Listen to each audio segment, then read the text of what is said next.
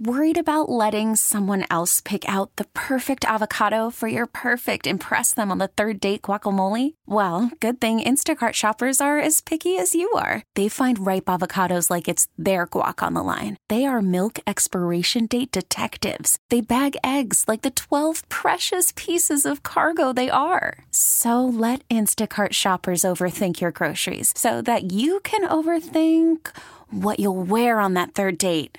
Download the Instacart app to get free delivery on your first three orders while supplies last. Minimum $10 per order, additional term supply. I'm Sandra, and I'm just the professional your small business was looking for. But you didn't hire me because you didn't use LinkedIn jobs. LinkedIn has professionals you can't find anywhere else, including those who aren't actively looking for a new job but might be open to the perfect role, like me.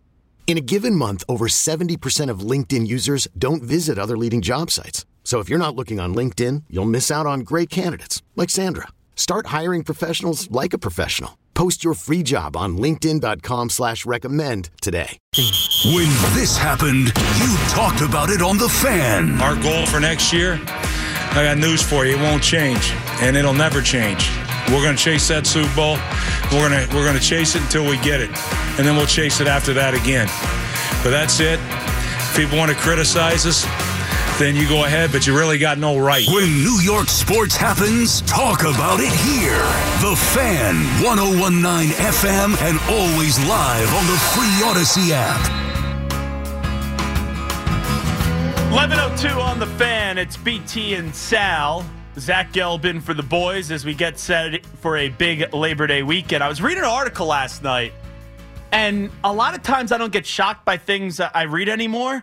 But when I see from Pro Football Talk, Mike Florio saying, I have a confession to make, I like the new Aaron Rodgers, I was stunned to read that, knowing the way that Mike feels about Aaron Rodgers the last few years. And Mike Florio from Pro Football Talk joins us right now. Mike, appreciate the time as always. How you been? Been great, buddy. How are you today? Well, I'm doing great. So you're loving this new Aaron Rodgers with the Jets now. Yeah, and I'll admit I'm probably being grifted. I'm being conned. It's all a product of HBO and NFL films using the best possible footage in the light that makes Aaron Rodgers look the most favorable. But I don't care. Sometimes you just want to enjoy things, and sometimes you see a guy, you hear a guy, he seems to be appreciating the fact that he's getting toward the end of his career and he should savor every moment. And I just like how he's being presented. I like how he's conducting himself, and I understand that some of it may be flashing a middle finger at the Green Bay Packers to say to them, "See what happened? You could have had me. You could have kept me happy. You didn't treat me right, and I'm going somewhere else, and I'm happier without you." Even if that's the case, I still like what I see. I find myself wanting to root for Aaron Rodgers and the Jets to be great this year. I love a good story. People ask me, what do you root for? I root for a good story, and it would be a very good story if the Jets with Aaron Rodgers end up doing what the Jets and Brett Favre couldn't do. They couldn't finish the deal, even though at one point it looked like they were going to be the number one seed in the AFC in the 2008 season. Favre had that partially torn biceps tendon. It all fell apart. Maybe the Ro- the Rodgers experiment can carry them all the way through to the postseason. Yeah, you could maybe say that it's petty, or, or maybe it's uh, Rodgers being petulant. But I think it really comes down to this. Regardless of what people thought what happened in Green Bay, if he was in the right or the wrong, he felt like he wasn't wanted. And that's why, for me, he's just so gracious, I guess is the right word to use here, on why he's with the Jets because they basically handed over the entire franchise to him. Well, and this is one of the philosophical points that I'll raise from time to time. Teams want their quarterbacks to basically be managers on the shop floor. They are members of the administrative team. They are members of the group that is running the show. They want the quarterbacks to hold players accountable, to set the standard, show up early, stay late, study film, follow the nutrition plans, do everything that you're supposed to do, get to bed, stay out of trouble. The quarterback is the liaison of the people who are in charge. And that's fine. But when it's time to make decisions about who's going to be working and who's not going to be working and how the team is going to be constructed, you don't slam the door in the quarterback's face and say, you just work here. And that's what the Packers had done to Aaron Rodgers for years. And he had expressed frustration. At one point, he said something along the lines of, How are you not going to take advantage of my experience and my knowledge? I've been around this for 15 years now. This was a few years back. But why are you not going to listen to me? It makes no sense. And I, I think he believed there was a level of disrespect. It was that old school, top down, very regimented approach to football, where the attitude is you do just work here, do your job. Your job is to play quarterback. Our job is to figure out who's on the team. And in New York, it's a two edged sword. In New York, he's empowered to be involved. But what happens at some point when, for example, there's an opportunity to trade for a veteran at the trade deadline, he wants to do it, and Joe Douglas, the GM of the team, decides not to, that's when you may have a friction point. But I think that the organization will deal with that at the appropriate time and work with him and try to smooth it over then. The point is, they're listening to him. It's making him happy. So far, so good. And it's easier to maintain this vibe, Zach, when there's no wins and no losses on the record book yet. We'll see what happens if and when some adversity strikes. That could change things, but for now, it's been this extended honeymoon. You talk about a, a veteran maybe at the deadline when Mike Florio's here with us. Today, when I see that Mike Evans' agent set a deadline of September 8th to reach a new deal with the Bucs, he's in the final year of a contract. I right away go to the Jets being involved in a potential trade for Mike Evans, especially when the quarterback takes $35 million less on this new deal. Yeah, but I don't know that Evans would be the guy who fits when you've got Garrett Wilson and Allen Lazard. But that's the kind of thinking that they'll engage in. Who are the guys who may be available as we get closer and closer to the deadline? Now, one of the ingredients is the player has to want out and preferably wants to go to that team and the team has to be willing to say you know what as a practical matter we're done this year i don't know if the bucs are going to be done after eight weeks because they're in a very wide open division where they could emerge as one of the true contenders. And I doubt that they'll be eliminated as a practical matter when Halloween rolls around. Another name that I keep an eye on, and I don't know that they could or would pull this off, but I think if the Rams struggle out of the gates, and when you look at their schedule, two and six may be the best case scenario to start the season. Aaron Donald is a name that I'm just going to keep an eye on to wow. see whether or not they want to flip him for assets. If he's thinking about retiring or demanding a trade after the season, you do it during the season and you bring him in as the finishing piece of the puzzle. That could be something. And and it it isn't even relevant if the Rams are in contention when we get to late October. But if as a practical matter it looks like they're not going to be a player in the NFC playoff field, maybe if he wants out, maybe some of these teams in the AFC start looking at, hey, maybe we can get this guy, and oh yes, maybe it's a good idea to get him because if we don't, somebody else will. Could you imagine a Jet defensive line with Quinnen Williams and Aaron Donald? Holy smokes. That would be something. And Donald is still one of the best in the NFL. And it all comes down to whether or not the Jets are truly in that let's go all in mode, uh, mode and mindset that the Rams were in a couple of weeks ago, or a couple of years ago, excuse me. The problem is the Rams went all in and there's a bill to pay on the back end, and that's the problem they have right now. So, you know, we've seen the move with Rodgers, the signing of Dalvin Cook, very aggressive, very determined to get the most out of what they can with Rodgers, and that could cause them to be tempted to make a move if there's an opportunity. If there's an opportunity because the Rams are two and six after eight games. Mike Florio from Pro Football Talk here with us. The Jets' first eight games are really tough. You got Buffalo, Dallas, New England, Kansas City, Denver, Philadelphia, the Giants, and the Chargers. How do you think the first uh, half of that schedule is going to play on out for the Jets when you're bringing in all these new pieces? Well, when I first saw the schedule back in May, and we know when the prior regular season ends, Zach, that that the teams are going to play this team, this team, this team. We know who. Mm-hmm. We just don't know when. And when the when is attached to it, and you look at it, it crystallizes. And this is my broader concern for the AFC East.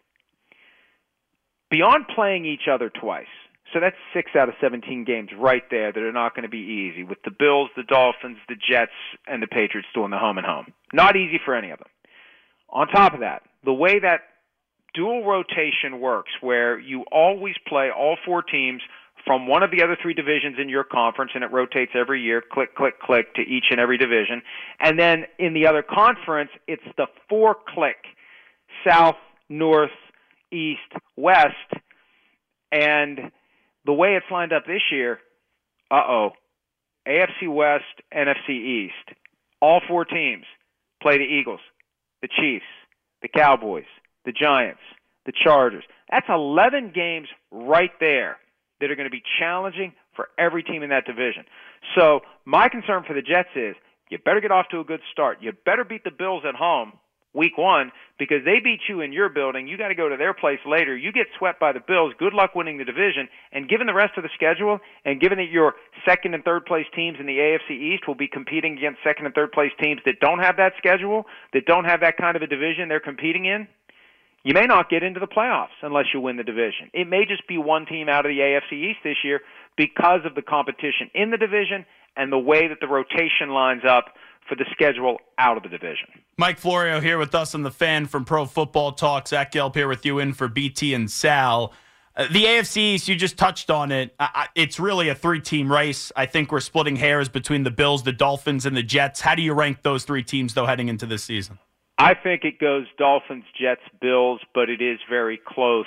Chris Sims and I on PFT Live the other day did the ranking four three two one of how we think the teams are going to finish in the division. And I, I I'm at the point, and maybe I'm just getting old, and maybe I'm just getting tired of it. I don't like making these predictions. I don't like picking games.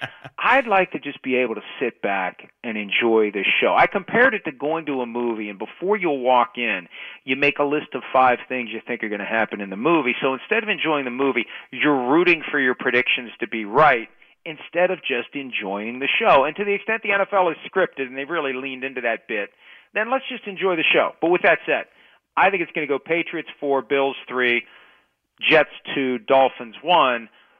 But I also raise the possibility of the Patriots picking off the Bills and sending the Bills into fourth place. And when you say that, you become public enemy number one in Buffalo. And this is the most dangerous time of the year to even discuss the possibility that any potential playoff team might not be good. But we know there will be teams that aren't good. We know that there will be a worse team in the NFL and a number 31 and a number 30 and all the way up. And I could see the Bills this year just falling apart potentially. I'm not saying they will. They strike me as a Jenga tower about 20 moves in where it's just kind of wobbling. And is it going to stand? And the Dolphins are better and the Jets are better and it could be the windows closing on this edition of the Bills, and they may have to find a way to reopen it during the years they still have with Josh Allen. So I'm concerned about the Bills in large part because I look at the Dolphins and the Jets and I say, man, man jeez, both of these teams, teams that we are used to not being good at the same time and rarely being good either one, they're both going to be pretty good this year. Does the Diggs Allen relationship that they all say is, is not a big deal right now, is that a big deal to you? Well, you know, the NFL's official motto is football is family. And I say to that, the real motto should be football is business, but they say football is family because it's good for business to say football is family. The other motto is nothing to see here. And that's what the teams love to say. Anytime something comes up, nothing to see here. This week, Kelly Stafford, the wife of Matthew Stafford, on her podcast saying that Matthew Stafford can't relate to young players. Sean McVay asked about it. Basically, nothing to see here. It's always nothing to see here. So after all that weird stuff that happened with Stefon Diggs at the mandatory minicamp. He was there. He was gone. They're concerned he's not here. Oh, he's back. Everything's fine. Nothing to see here. I still think there's something there. And the thing I point to, preseason game last weekend, Stefon Diggs catches a slant pass, doesn't break it, slams his helmet down on the sideline. Like, dude, it's a preseason game, but it just shows you the fire he has. And that fire he has, if they struggle, if he's not getting the ball as much as he thinks he should, if they're not winning enough games, if they're sinking in the standings behind the Dolphins and the Jets or the Patriots on top of it, that's when this thing possibly blows up again because he can't change who he is. Stefon Diggs is the closest thing to a superhero in the NFL in that you get him out of his uniform, he is Clark Kent. Mild mannered, great guy, happy go lucky, fun to be around. The moment he puts on the uniform, he changes. He wants to win, he's driven, he's competitive, and he can't keep internal those feelings of frustration that emerge when things don't go well. So I don't think any amount of talking when he's in his Clark Kent disguise is going to change the fact that when it's time to go be Superman, he's going to get pissed off if he's tripping over bits and pieces of kryptonite. Last thing I'll ask to Mike Florio does a great job at Pro Football Talk, also PFT Live. Um, when we get to the Giants, last year exceeded all expectations. No one would have thought they would have been the playoffs, let alone the second round uh, of the postseason. Do the Giants improve this year, stay the same, or do they regress in your number two of Joe Schoen and Brian Daboll? Well, I think they'll be better. Darren Waller makes a difference. Second year of Daniel Jones in the Daboll offense. You got to keep your key players healthy. That's part of it too. Offensive and defensive lines need to improve. When the Giants have been great in recent years, it's been steady and consistent offensive line and defensive line capable of creating havoc. But the question becomes even if they're better, can they disrupt the presumption that it's Eagles 49ers? Those two teams to me are top tier in the NFC with a gap, and then you've got five, six other teams jockeying for position to be the best of the second tier. They're almost like the mid major level of the NFC Cowboys, Giants, Vikings, Lions, Seahawks. How does that shake out? And can one of those teams improve enough on the fly during the season when they cross paths with the Eagles or the 49ers in the playoffs? They actually have a chance to beat them, not get blown off the field the way the Giants did on that Saturday night back in January. No one's website covers the NFL like Mike Florio's over at ProFootballTalk.com. Mike Florio, always appreciate the time. Thank you. Thanks, pal. Have a great weekend. You too. There he is, Mike Florio, joining us on the fan. So a lot to unpack from there. I look at the Mike Evans stuff. If you haven't seen it yet, his agent issued a deadline right at September 9th to get a long term deal done. If not, they're going to want to go elsewhere, whether that is this year or next year. The Jets have a two to three year window where they are going to be all in. And we've already seen it. You get Rodgers, then you make sure you're bringing Dalvin Cook. Everyone knows Rodgers had an enormous role in recruiting Dalvin Cook to the Jets. I'm sure Cook at times rather preferred to go to the Dolphins, but they didn't want to pay him. And then he settles with the Jets. It doesn't matter how you get there, as long as you get there. And we're entering this season of Jets football where I've never seen optimism like this. And that start of the schedule, as we discussed with Mike, uh, that is really, really tough when you look at those first eight or nine games. And that week one, you have a great opportunity to send a message to the AFC East that this is a different New York Jets. Because you look at that Buffalo Bills team, it's all about time when you play them. Bills coming off a miserable postseason performance, they even played well in the wild card round against the Dolphins. And now you've had a tumultuous offseason. And also, you don't have Von Miller the first four games. And that was why the Bills started to go downwards last year, is because they lost Von Miller and he was brought in to be that missing piece to go win the Bills a championship. The Jets, early on, with some of these big name teams, can send a message that this is just not one of those off seasons where we hype up one team and then the team ends up being miserable like the Broncos a year ago. I would really be surprised if the Jets aren't in the playoffs this year, the question just becomes how far can the Jets take it? And that's why if you're sitting there right before the deadline and this team is good and you think you can make them better, the Jets are going to have to strike and Joe Douglas is going to have to work his magic. And I'm sure Aaron Rodgers is going to hold him accountable in the system of checks and balances. Baseball is back, and so is MLB.tv. Watch every out of market regular season game on your favorite streaming devices, anywhere, anytime, all season long. Follow the action live or on demand. Track four games at once with multi view mode and catch up with in game highlights. Plus, original programs, minor league broadcasts, and local pre and post game shows. Go to MLB.tv to start your free trial today. Blackout and other restrictions apply. Major League Baseball trademarks used with permission.